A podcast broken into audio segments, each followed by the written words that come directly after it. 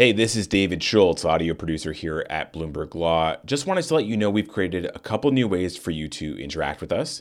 If you have feedback on this episode or any of our other podcasts, please give us a call and leave us a voicemail at 703 341 3690. That's 703 341 3690. We might just use your comments in a future episode.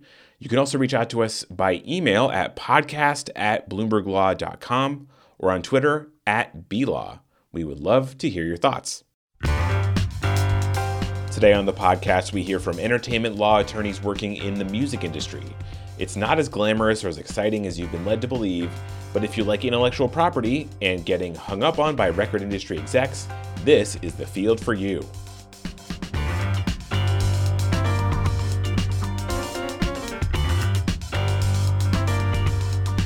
Hello, you're listening to On the Merits, the legal news podcast from Bloomberg Law. I'm your host, David Schultz. Do you remember that TV show Empire about a hip hop mogul named Lucious Lyon and the frequent conflicts within his business and family and family business? It was a top five show when it came out in 2015. But I hate to say this, after talking with a bunch of attorneys for this episode, I'm realizing the show's depiction of the music industry just wasn't very realistic.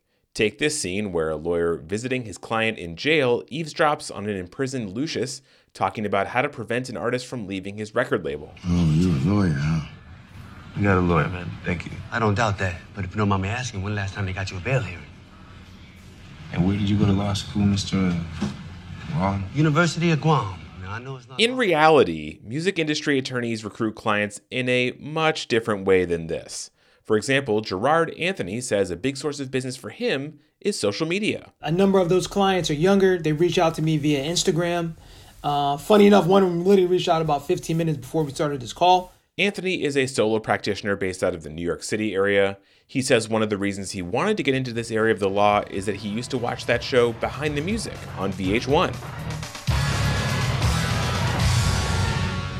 And as fans of the show, such as myself, know, a running theme in nearly every episode is that artists are talking about how they made little to no money off of their dozens and dozens of hit songs.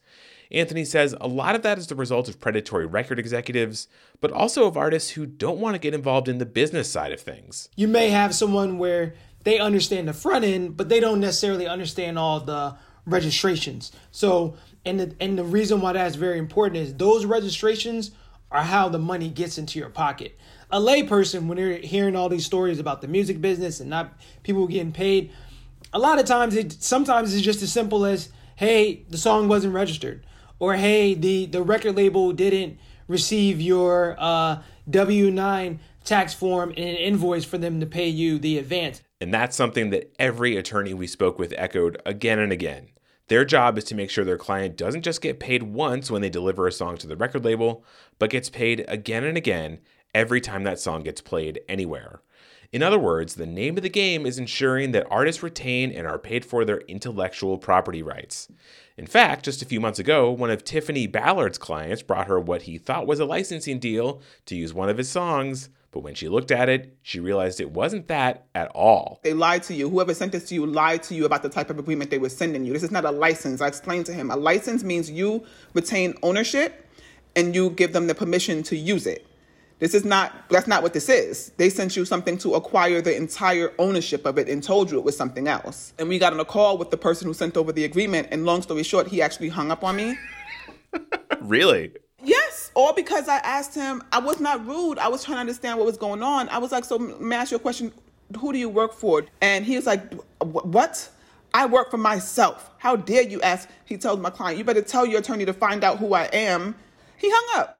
Ballard is also a solo practitioner based out of New York and Atlanta, and she says being an attorney in the music industry is way less glamorous than you would think. Papers, papers, papers, like redlining, um, going back and forth, debating about sometimes small points, sometimes big points.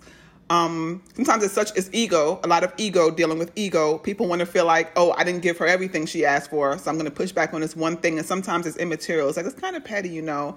Um, but you're dealing with human beings. Ballard is used to going to war with music industry execs, but one thing she won't put up with is a client who just wants to be creative and doesn't want to know about the business side of things. Well, I kind of impose um, my will on my clients in terms of informing them. So they can't tell me I don't want to know. I'm going to be like, no, you're going to know. Karl Fowlkes, another music attorney with his own firm, puts it another way. One of the things I say is, you know, I'm not in the music industry, I'm in the music business, right? I think those are two distinct things. You know, um, the business of music, when you when you start making a certain amount of money, you are in the business of music. You're not in the music industry anymore. So you mean like the industry is sort of the creative side, whereas the business is the you know the money side, the the side where it's like any other business. Right, just like any other business. I think you couldn't you you you hit it right on the money. Um, there's unique aspects to music. I get it, um, but a lot of it's like not that unique. You know, it's you're selling product. Um, you're learning, you know, about you know finances. You need a lawyer. You need legal. You're weighing risk. Um, there's opportunity. Like the same core elements of any other business are there in music. Um, and we fight that too much. I think there's this thing where we sort of separate creativity and music. Like it's not a just because that's the product doesn't mean that you know it, it isn't the music business, right? Fowlkes, a New Jersey based lawyer, says practicing in this field means taking a lot of gambles on clients early on in your career, gambles that probably won't pay off. Getting to money generating clients is probably a bit harder um, in music than any other field because a lot of people that are going to be poking at you or reaching at you you know, aren't going to be able to really pay the bills. But you got to do that stuff to get experience. The other thing that makes practicing in this field difficult is that sometimes musicians run into the dreaded experience of having someone offer to pay them not in cash, but in exposure.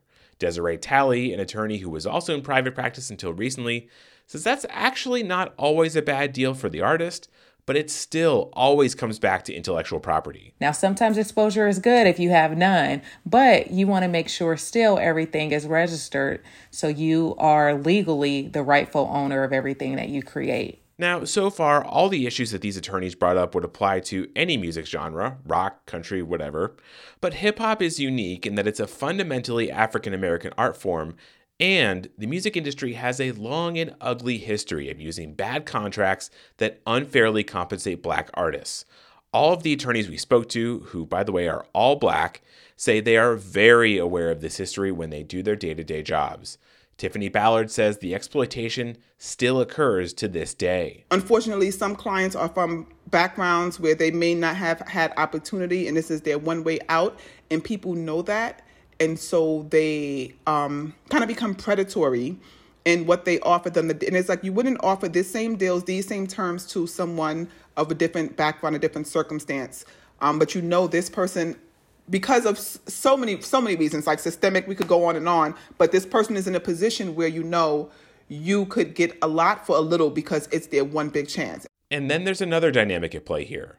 It's not just the music industry that has problems with race, it's also the legal profession, which has a very well documented lack of diversity. And in an attempt to correct this, some companies can resort to tokenism.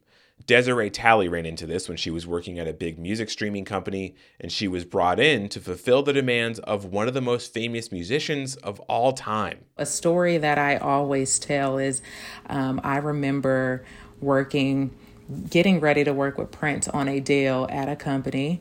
And I was brought in because he would not work with anyone because he did not see a person of color in the room. Talley knew exactly why her company brought her in to work on this particular deal, but she decided to try to get the most out of this experience, regardless of why it was given to her. And so, um, you know, I was in there for optics initially, but I I stood my ground and I'm like, actually, I am here. You got me in here because he requested it, so I'm working on this. Those were the voices of music industry attorneys, sorry, I mean music business attorneys, Desiree Talley, Karl Fowlkes, Tiffany Ballard, and Gerard Anthony. And that'll do it for today's episode of On the Merits. It was produced by myself, David Schultz, with special help from Lisa Helm and Meg Molly. Our editor is Jessica Coombs, and our executive producer is Josh Block. Reach out to us on Twitter if you have anything on your mind. We use the handle at BLaw. And oh, by the way, Desiree Talley, who you heard from here, has her own music industry podcast. It's called Pop Law. Check it out, it's really, really good. Thanks, everyone. We will be off for Memorial Day, so we'll see you again in two weeks. Thanks for listening. Hey, this is David Schultz, audio producer here at Bloomberg Law. Just wanted to let you know we've created a couple new ways for you to interact with us.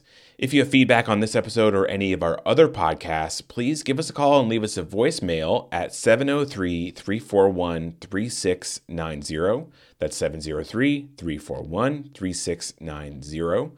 We might just use your comments in a future episode. You can also reach out to us by email at podcast at bloomberglaw.com or on Twitter at BLaw. We would love to hear your thoughts.